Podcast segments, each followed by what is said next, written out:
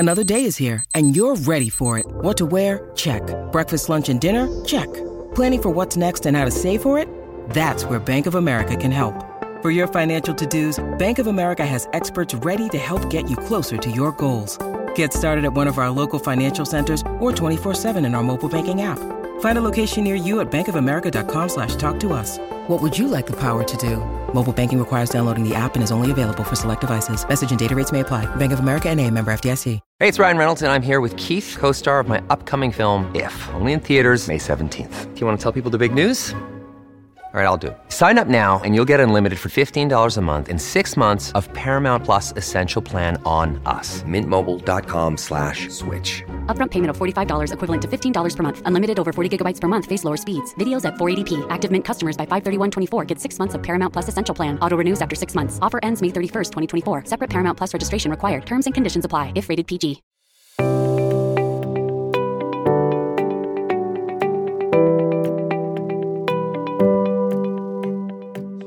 Something happened and I got stabbed in, in the face just under my eye. I fell and the audience didn't know that it wasn't part of the show.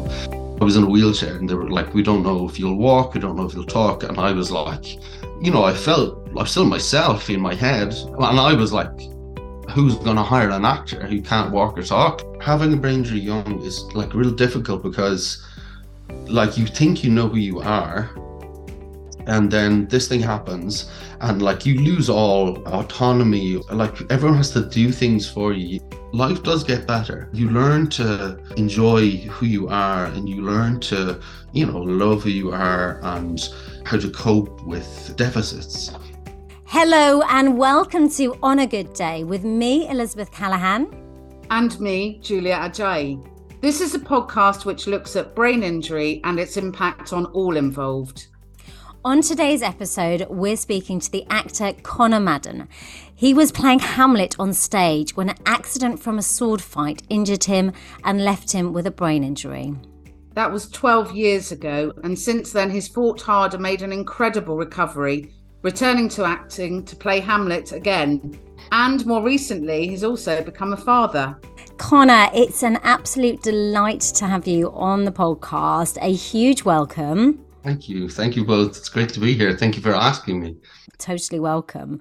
Um, well, first of all, do you want to take us back and, and tell us that story of what happened, you know, kind of just b- before it happened as well, how your career was going and mm. obviously getting this amazing part of Hamlet at the age of twenty-four, wasn't it? And what happened on that night on stage? Sure. Well, um...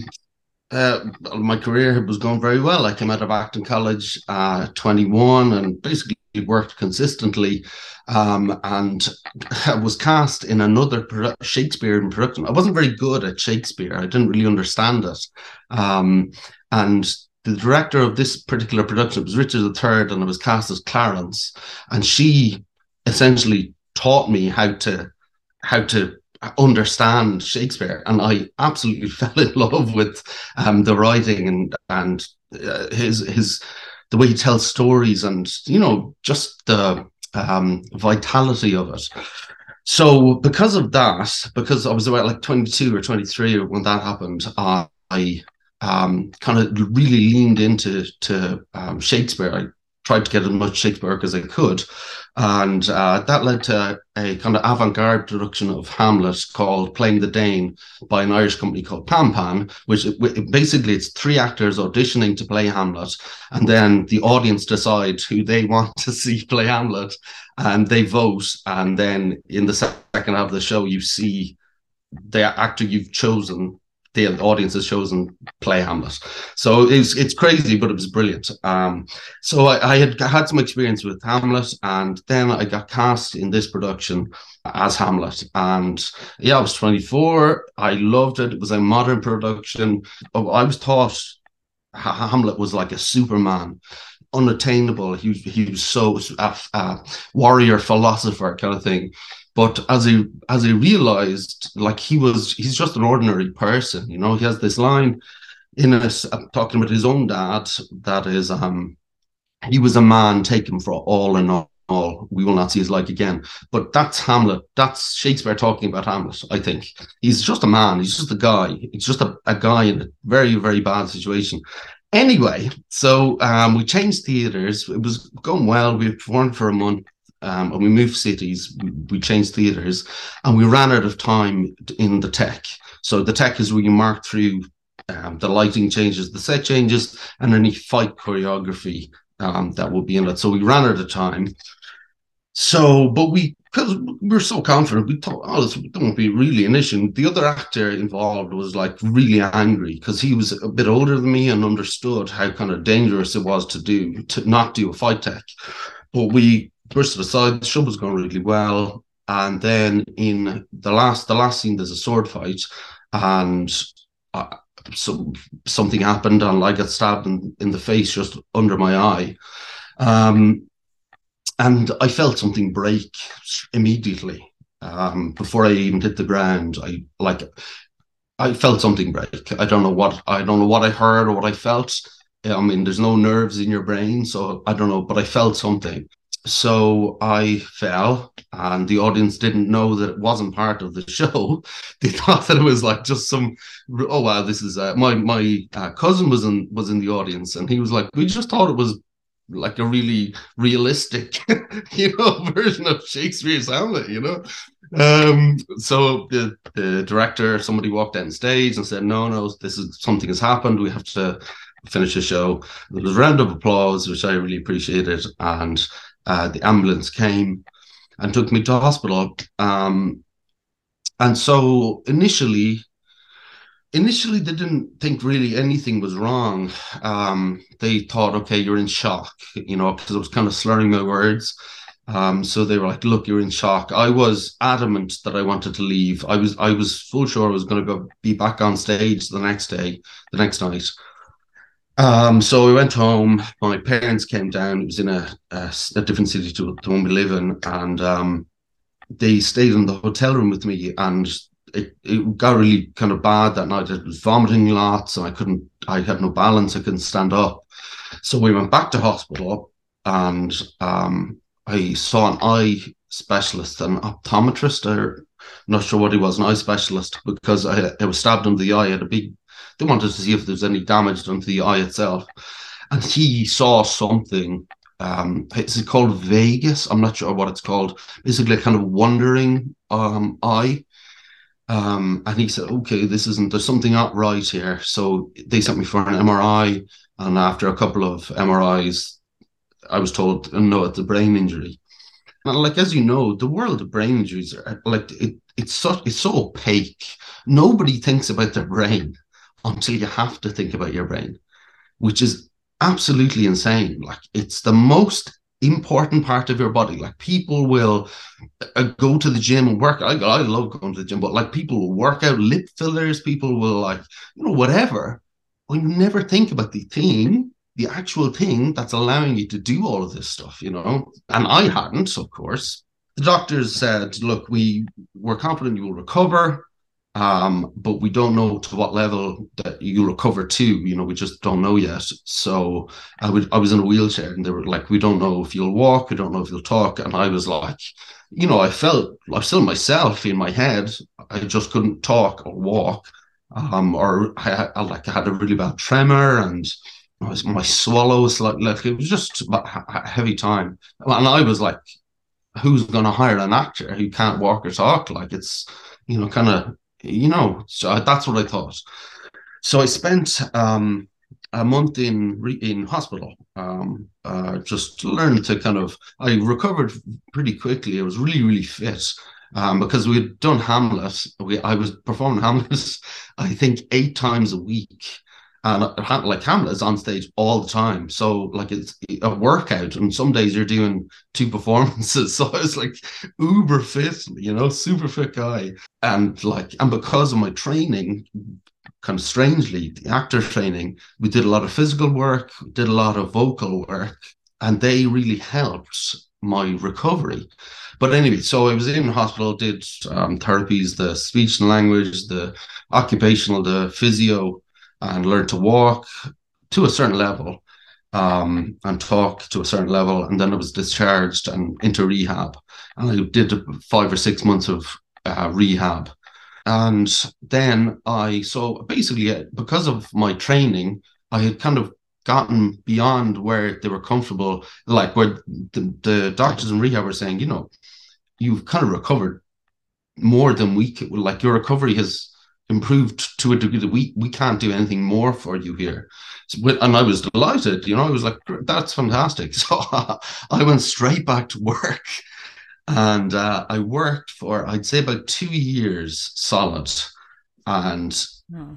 realized, okay, some this is not something is something is wrong here. You know, I still had double vision. I still have double vision, um, balance issues, some speech things. I was acting, so there was like this whole other layer. Like acting is really stressful. Brilliant job, I love it, but it's also really stressful. And then when you add on this other layer of like. Of, of like trauma actually and, and not dealt with trauma. Bad things can happen, you know, like they're not bad things, but like just sad things.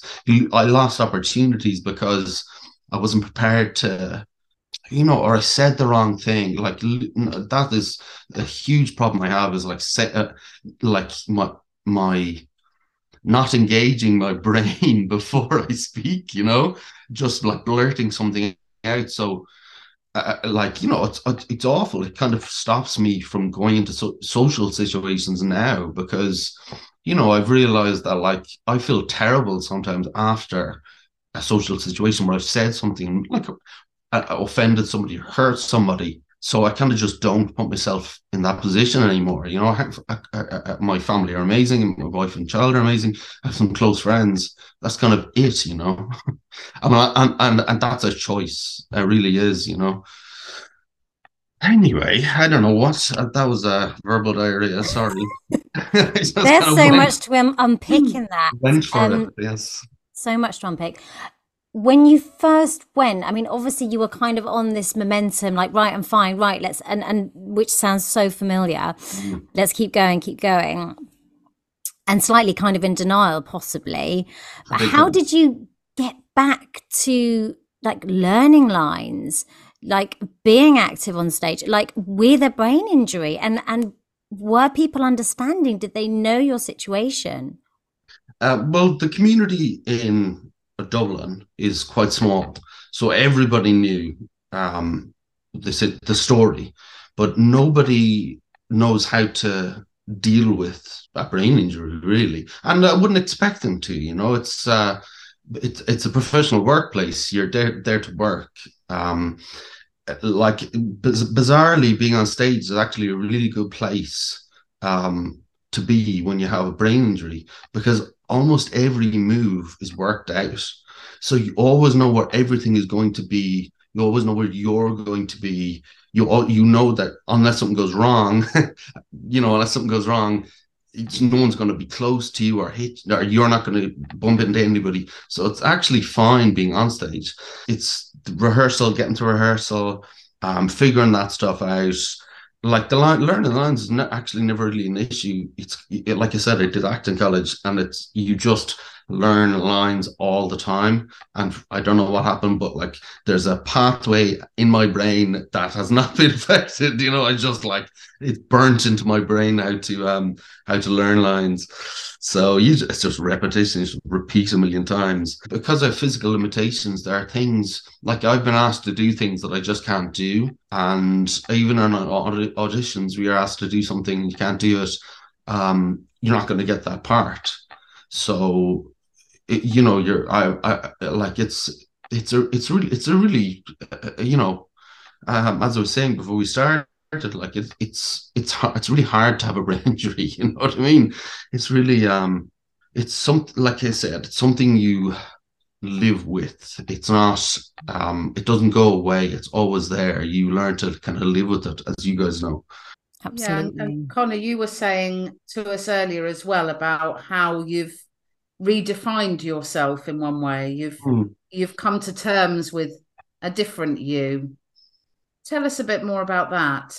I did lots of um, therapy, you know, uh, talk therapy. And um, after after that two-year period, I kind of realized, okay, there's something not right here. Like I'm kind of, I'm, I seem to be losing myself, uh, what my identity, like your, because of double vision, your identity is what you, it's weird. Your identity is made by what you can see as well as what you feel, um, and how people perceive you and stuff. And I, I felt I was, I was losing who I was. Um, and so we did lots of talk therapy and kind of began to realize, okay, there's something, there's a big change here. Um, and it took like years, but uh, I slowly realized the big change, but I held, I, I, I still am, I guess. You, I, you hold on to who you were really strongly, even though like who you were can't exist anymore. Like I used to be a very, very physical actor, like uh, somersaulting, like uh, running around. Like I, I can't, I can't run. I, I, my God, I couldn't somersault. That was taken away immediately. So that part of your identity is lost. Um, but to me, it wasn't. So I'm still holding all these things. Maybe like, you know, maybe it will come back or whatever. And uh, that went on for a long, long time. And like that schism between who you are and who you were, if those two things aren't like um aren't uh, joined, if who you think you are and who you actually are aren't together, that creates like huge mental health issues, creates really big problems. Like I, it took it took me a long time. Like I was very angry for a long, long time. It took me a long time to realize, like, oh, it's not. I'm not angry at the world. I'm angry at myself.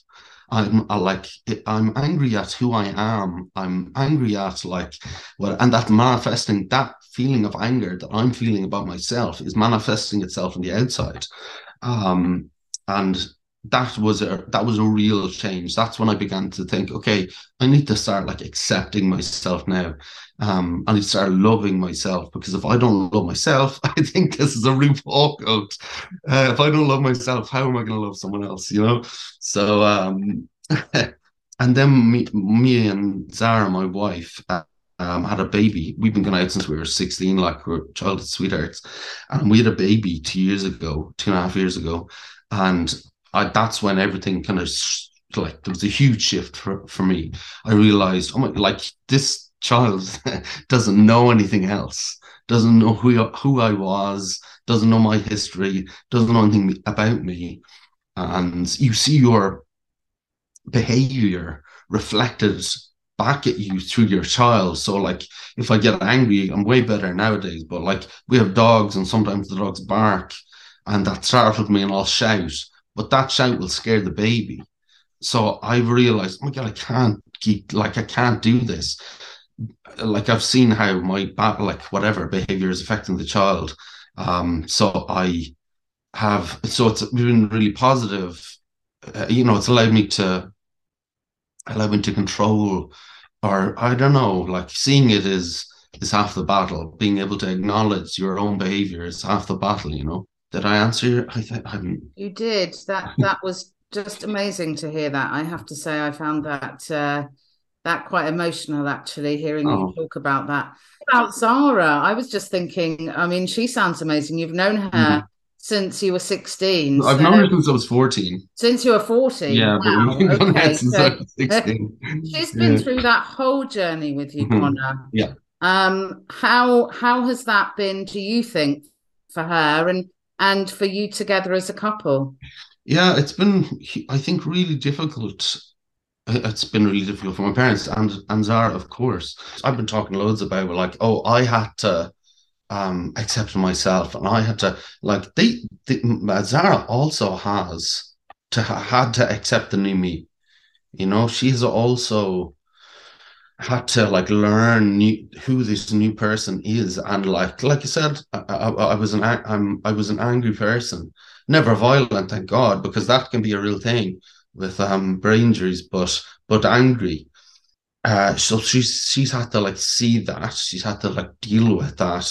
Um, you know, uh, luckily through Headways we uh, there was a lot of support and stuff like that, but.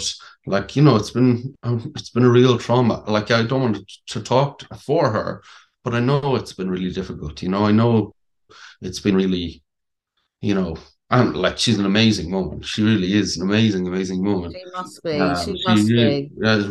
really amazing. Like the the the way she was. Like we were, we've been going out for ten years or something. And the way when I had my brain injury, those six months, that six month period when I was in rehab, uh, hospital rehab, the way that she was, I really, I was like, oh my God, I have to like beg this woman to marry me immediately because like. She's like, she's a gem, you know, like she's a, like, I can't let this woman go. Look at what she's doing, you know? So that is uh, so special. That is yeah. so beautiful. Yeah. yeah. But I think, you know, you talking about those feelings of anger and frustration, mm. it just sounds, it's so, so familiar because that's exactly how my husband has felt at times and, yeah. and being so annoyed that they you've got this and you can't do exactly the same things that you used to do. And it is that acceptance of that new identity. And like you're saying with Zara, of of also having that acceptance of the person that you're becoming. Yeah. And but but at the same time, like having so much admiration for what you've been through and how you're getting back and how you're constantly trying to be the best person you can be and catch it and having that awareness and catching yourself mm. at those times. You've, you've spoken ab- about, you know, th- those feelings, and a lot of it is, you know, post-trauma, right? Yeah. Yeah. It, yeah. A lot of it is, um, I mean, like when you're, when it happens, when you're young, I mean, there's, there. I guess I have two, like if you have a stroke when you're in your seventies, your, like your, your identity is so formed. Um, it could, like it could be much more traumatic. I'm not sure, but having a brain injury young is like real difficult because like you think you know who you are and then this thing happens and like you lose all, um, what's the word, uh, autonomy, or like you lose, like everyone has to do things for you. And, you know, f- for a while, um, Sarah would go out to work. Like when we first had the baby, you know, after her maternity leave, she'd go back to work and I'm at home not working. And um, found it really hard to keep down a job. I can, I can act, no problem, but other jobs, I'll cut myself or I'll break. Like I did bar work, I'd break a glass or I'd spill a drink, and it's just not, it's just very, very hard.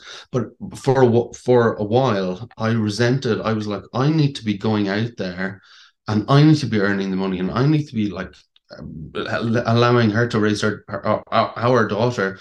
Um, but then I realized like what man gets to do this. I mean, I'm in this like uh, uh, like amazing position where I get to spend like every day with my child and and and um, see her grow. And, and, you know, she doesn't have to be in creche and all this, but, you know, it's great.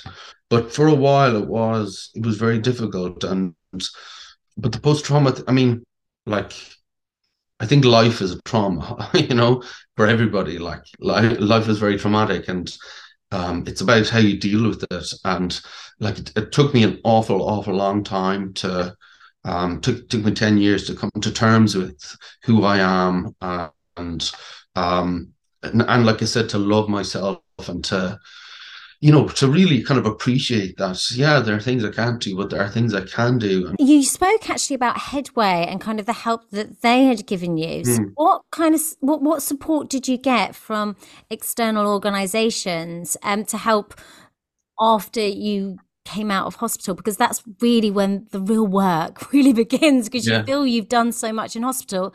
You get back, they release you, but then like you say, it's living with a brain injury. It's learning how to live with it. But mm-hmm. to do that, you do need support. You also mentioned that you had a lot of talk therapy as well. So talk to us a bit about those external support supports that yeah. you had. Uh, well, Head, like Headways, um, they're an amazing organisation. Um, they are in, I live in the west of Ireland, so they were in Limerick. I had, I used the service in Dublin too, when I used to live in Dublin. And um, they offered everything. They did an, an assessment of my needs, and like I said, it was very high kind of functioning, so I didn't need a lot of occupational or or um, speech and language or whatever, those kind of therapies. But I I did a lot of talk to therapy, and it was just incre- it was incredible. And they, they said, okay, we have like a twelve week program, but at the end of twelve weeks, if you want more, we have, we can give you, like, if you need more, we'll, we can give you more. I had gone and worked and realized, okay, this isn't great, and come and went to Headways, and um, they were like, okay, we'll give you therapy. And speaking to the therapist, Kieran, I began, he gave me loads of strategies to manage, um, manage myself, really, manage the world. I, I used to have a real, I, I used to, I still have a real big thing about um, time. Like I, I have to be early for things, or I, it's a control thing, I think. You, I try to um, manage every kind of fifteen minutes of the day, or half an hour of the day. Okay, what are we doing here? Whatever. And he was like, that's, that's really good. And I used to think that if I didn't do that, other people would be annoyed that I was holding them up in a shop or whatever. And he was like, no, you have to realize people don't care about, about you. People are busy worrying about themselves. Don't worry, you know. They helped it up, but, and they offered couples therapy, and they offered our partner therapy too. Um, so it was it, just, it was really just really beneficial. When you're not in those services, you're by yourself with your partner, and it's like nobody is perfect. Like nobody knows perfectly how to deal with a brain injury, you know, at all. You know, like you, I'm sure even the service providers don't always, you know, don't always get it right. You're just muddling through, and you know, you're trying. Like I, like I said, for a long time, you're not, like I didn't accept who I was, so I'm taking jobs that I shouldn't be taking, but I can't do them to the best of my ability or safely. Just, just lots of things. But I, it was mainly Headway. There's an organisation called Um, Acquired Brain Injury Ireland, um, uh, A B I, and they offer uh, they offer therapy, but they offer much more uh, residential kind of stuff where you can go and stay with them, and they have um, uh, healthcare providers that live with you and mind you and stuff. Um, but I just did therapy with them, and uh, but they're great, and like I said, it's a very kind of opaque world. You know, or it's a very unknown world until you have to know about it. And then you're like, oh my God, this is enormous. And like, it's twelve years ago for me, and I'm still only figuring things out about myself now, you know? Well, you were yeah. so young as well when you had it. Really. Yeah. Yeah. But it just shows, I mean, we spoke to the, um, uh, the chief executive of Headway um, recently. Uh-huh. And, you know, he told us about all the amazing work that they do. And it just, you know, from your experience, it just shows how much help these charities can aid people, particularly that have had a brain injury.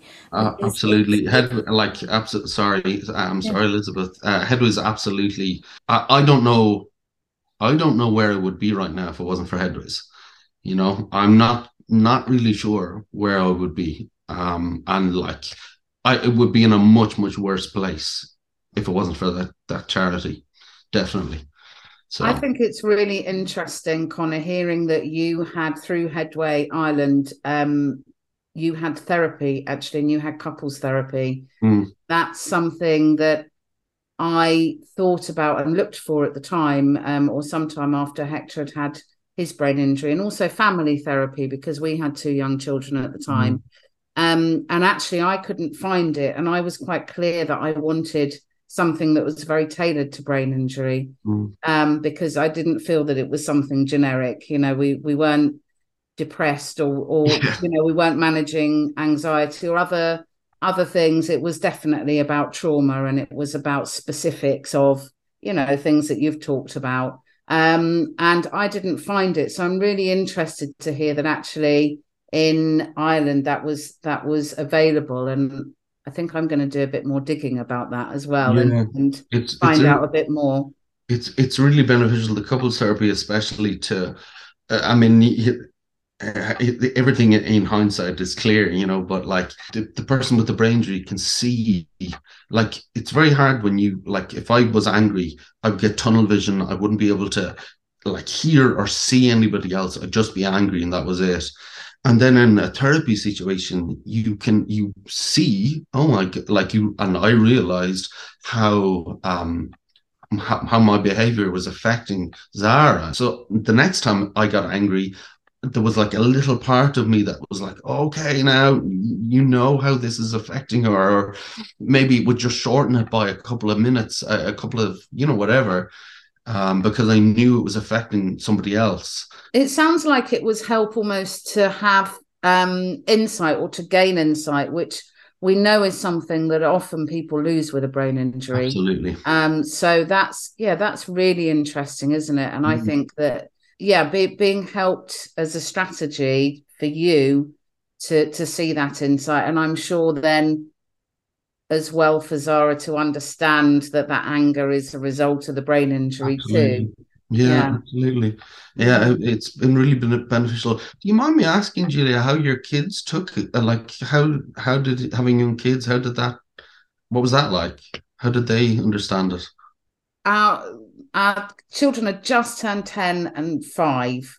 Okay. So I think that um, for our son, who was five at the time, he's now eighteen, there's not much time that he can remember um, before. So a bit like you were talking about your your daughter, she knows you as you are now. Um, yeah. I think for our daughter, it, it was a longer time, um, you know, being ten. So I think there was more grieving, coming to terms with that. Mm. And I think there are times when she found it much more difficult going into hospital right at the beginning. Um, but I think it's it's an ongoing process, you know, as as is parenting.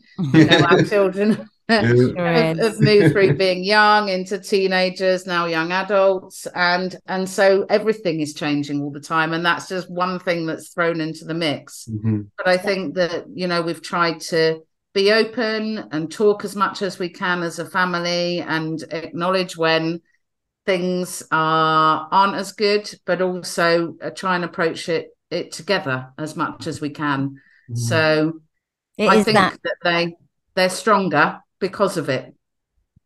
Yeah, mm. I, and I agree. So I've got a, so mine were sort of eighteen months and five and a half wow. when my husband had his brain injury.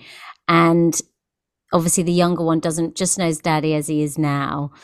Whereas, yeah, my older one is, you know, there is that, remember, you know, does remember who he was, and that he can't do certain things now. But actually, I think we've come to a slightly different phase now, kind of five years on, where she's just really helps him so much, you know, and is really supportive of him. And, and actually those ties, it's lovely. And, yeah. you know, she recognises that stuff, and she's always, oh, daddy's walking a bit slower, or I'll walk with him, or, um, you know, just little things there. And, and it's definitely going to make her a better person longer term.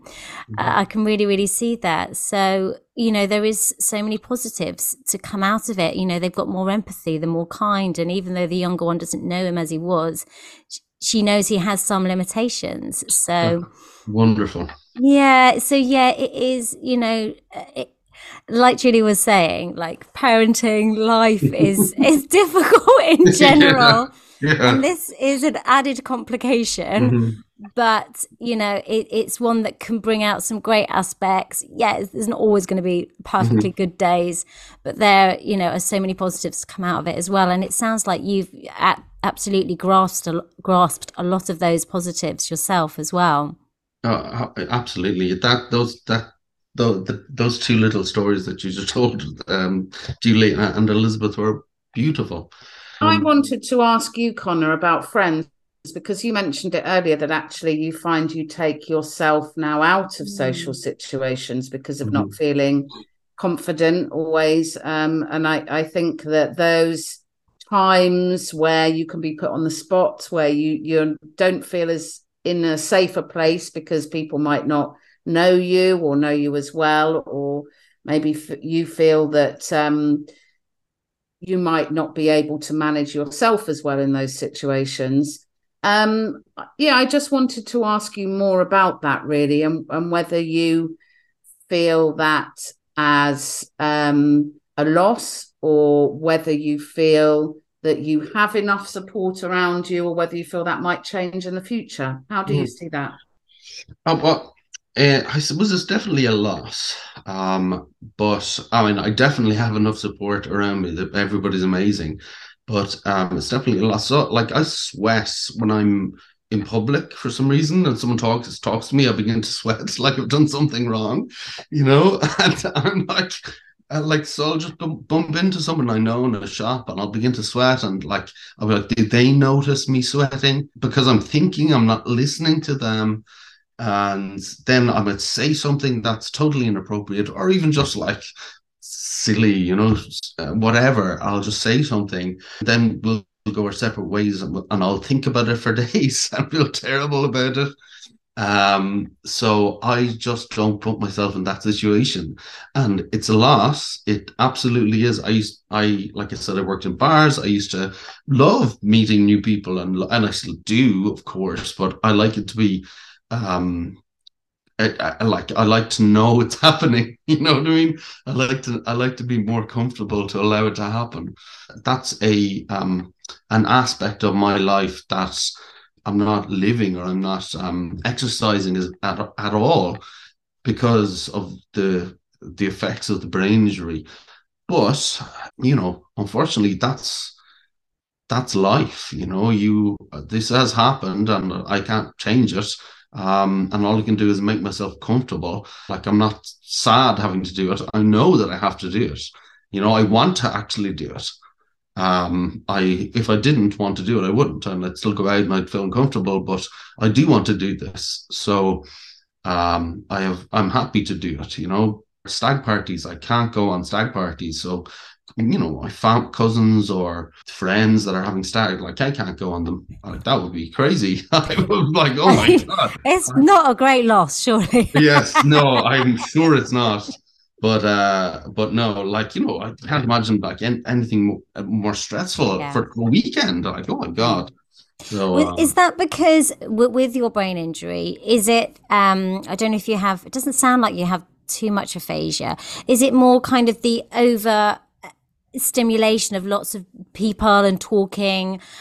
How does it kind of manifest, your brain injury? Because yeah. they're all so so different, aren't they? Yeah, they are all unique. It's bizarre. um I have double permanent multi-directional dual vision, um and some speech things, and I, because of I have ataxia, um and so because of the double vision with the ataxia, it's just like a real bad mix. So if I'm walking somewhere that I don't know, I have to like pay attention to where I'm putting my feet, because I'll fall over. And if it's busy, if there's lots of people, so I see double the amount of people, unless I close my eye. Um, but then you have to walk around with an eye closed or a patch. And if you wear a patch, it's re- it draws huge amounts of attention to you. And if you've one eye closed, right, you, I do a lot. Like, you actually get tired doing it after a while. So yeah. For you, walking in crowded areas is is diff- really difficult. Absolute nightmare. Yeah, shops, even shops are like really hard. I we used to live in Dublin, me and Zara. And we, I now live in the countryside in Clare, where I'm from, the west coast of Ireland. Um, in because like I could not handle walking around Dublin City. There was, it was too busy. It was too. There was. I was constantly bumping into people. I was constantly getting like you know standing in stuff or off curbs, or like you you already feel like your fight or flight um, response is like jacked up anyway. Because, you know, you like you constantly feel vulnerable. I constantly felt vulnerable. I constantly felt attacked because, like, you know, because the world is like really scary when you have a brain injury and you're just trying to deal with it. This, uh, like having crowds around me at the same time, it was just like a nightmare. Mom deserves the best, and there's no better place to shop for Mother's Day than Whole Foods Market. They're your destination for unbeatable savings, from premium gifts to show-stopping flowers and irresistible desserts. Start by saving thirty-three percent with Prime on all body care and candles. Then get a fifteen-stem bunch of tulips for just nine ninety-nine each with Prime. Round out Mom's menu with festive rosé, irresistible berry chantilly Tilly cake, and more special treats. Come celebrate Mother's Day at Whole Foods Market. We left, we left Dublin and left like a fairly successful, Zara left a fairly a very successful acting career too. uh, to, to come down down to Clare and do it. And we're both doing, still working, but, you know, the work is all in Dublin. So, um, or London. So, uh, what a beautiful, beautiful place to live and relocate to. Amazing. Wow. I, we had the best life. We yeah. were up, my parents lived nearby, and we were walking, walking home from there. It's a, it's a really hot day, a really hot week in Ireland. And so we had a barbecue with my parents last night, and we were walking home, and the Aurora, the baby, was walking. She's a toddler. She was walking in front of us, and she had a straw hat on, a little stripy dress, and a pair of binoculars and a, a book. And like we were walking down the road, this beautiful countryside, and I was like, Zara was saying, like, this is this is this is idyllic. Who gets to live like this, you know? So uh, we're we're we know how lucky we are, you know. We we cherish it. So. So that, and remembering those little moments like that and being really mm-hmm. present in that moment is yeah. so special to yeah. have that, isn't yeah. it? Yeah. And, and I, I was going to ask, oh, sorry, just I was going to ask, you know, you're talking about um, the social connections. Have you connected with many other people who've had a brain injury that will really, you know, of your age or younger one, you know, younger people that uh, can relate to it? Mm, and honestly, no. Um, it's I'm in a kind of a strange situation because I, I, so I did group therapy about two years ago, um, three years ago. It just was like, you know what, I haven't done therapy in a while. This will be fun. So I went into um, a, you know, fun in a, whatever. This will be useful. So I went in uh, to Limerick, into Headway, and um, I was talking to people who are similar ages to me, but I'd literally, within a year, had their accident or had their stroke. And I'm I'm going like, okay, I have all this experience, and I said a few things. It, like was there we were there. It was a six week course or whatever, and I said a few things, but then realized these like I can all I can say is like life does get better. You're you're you're you learn to um, enjoy who you are, and you learn to um, you know love who you are, and Um, how to cope with um, kind of ha- deficits. But because these people, uh, the people that I was meeting were so close to their injury, like everyone has to go on a journey, and um, it's not fair for me to tell them the next chapter of their li- of their journey, you know, it's their journey, um, and their journey might be different to my journey, and all I can do is offer support. And so there's a like a couple of forums, like there's a Reddit brain injury forum, and there's a few more kind of private message boards where either people who have had brain injuries and we, we talk, or usually it's people whose family members have been in car crashes or uh, bar fights or things like that, and like they've just been diagnosed, and what these people ask, like, what should we Um, how do we support them? Like you, you guys have brain injuries, so what do you think we would need? Uh, or what? Sorry, what do you think you would have needed if you were them? Kind of thing. So we do. I I, I do things like that, but it's so uh, honestly, I don't know anybody else my age who's had a brain injury. I think it is finding that tribe, and, and my husband hasn't maybe totally found his as well. We should definitely connect you, by the way, because he loves to chat as well, um, and he's part Irish as well. So oh, you know, fantastic! Gets- yeah, of course. yeah. So yeah, I, I think it's it's finding that tri- tribe a little bit as well, mm. and also it can take a time, I think, to find those connections, isn't it? And and going even going back to what you were saying about pushing yourself into uncomfortable situations. Yes, it's a choice, and you might not want to now, but you never know in the future, and little by little that might be something that you'll do going forward. Absolutely. I mean, it's like a journey. It's a journey, but like I I um never thought I'd go hill, hill walking again, you know. I've no, no depth perception. I balance things like I, it's like, you know what I mean, it's like it's crazy. Why would you do that to yourself? And a couple of summers ago, Uh, just randomly by myself, found found myself up a hill, walking up a hill, and was like, "Oh my god, I love it! I love it!" And like, I have to be a bit slower, and uh, you know, I can't go exactly where I want, but I still love it, and I still really enjoy the freedom. It's something that I love to do. Like I used to love uh, mountain biking, you know, downhill mountain biking, and I can't do that now, but um. part of that was going up, up, walking up the hill, you know, and I used to love it. And I've started to do that more and more, and like just something I never, ever thought I would do again. And I'm doing it. It's great, you know? Yeah. That's amazing. Well done. And just, and just congratulate yourself, because it's mm. those little things, isn't it? And it's taking yeah. a step back and looking, geez, like twelve years ago, people were telling me I wouldn't even walk, let alone be doing yeah. that, right? Yeah, for sure. For sure. And I think, Conor, what it also shows is that however long after a brain injury, there are still things to, to be done. And, and one of the things that, um, you know, I'm thinking about now is positive risk taking for me as well. And, and just kind of pushing myself and us as a family to, to do some of the things we did before. And we're going on a, on a family holiday soon. Um, so yeah, we're going, we're going to, to Tanzania, which is really exciting and oh. scary, but we're doing it. And wow. that's thirteen years on. So, you know, mm. I think we can, we can still keep, uh, keep making these steps forward. Absolutely. All the time. So yes, absolutely. You have to, you have to, you know, yeah. because it was, it's too easy to stay put and to, it's kind of safe. It's too easy to, to be safe. Um, and that's not always the smart or safe thing to do, you know? Yeah. Um, yeah. Cool. And you, um, I know, I can't not mention Vikings. I'm a massive Vikings fan. You were in the first season of Vikings. We know you got beheaded. I'm sorry about that, but fabulous to, to have seen you in that. But what, yeah. what's next for you, Conor?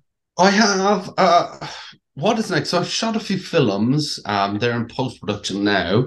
Uh, there's that little animation one. I mean, I say little. It's it, it was insane to do, amazing to do.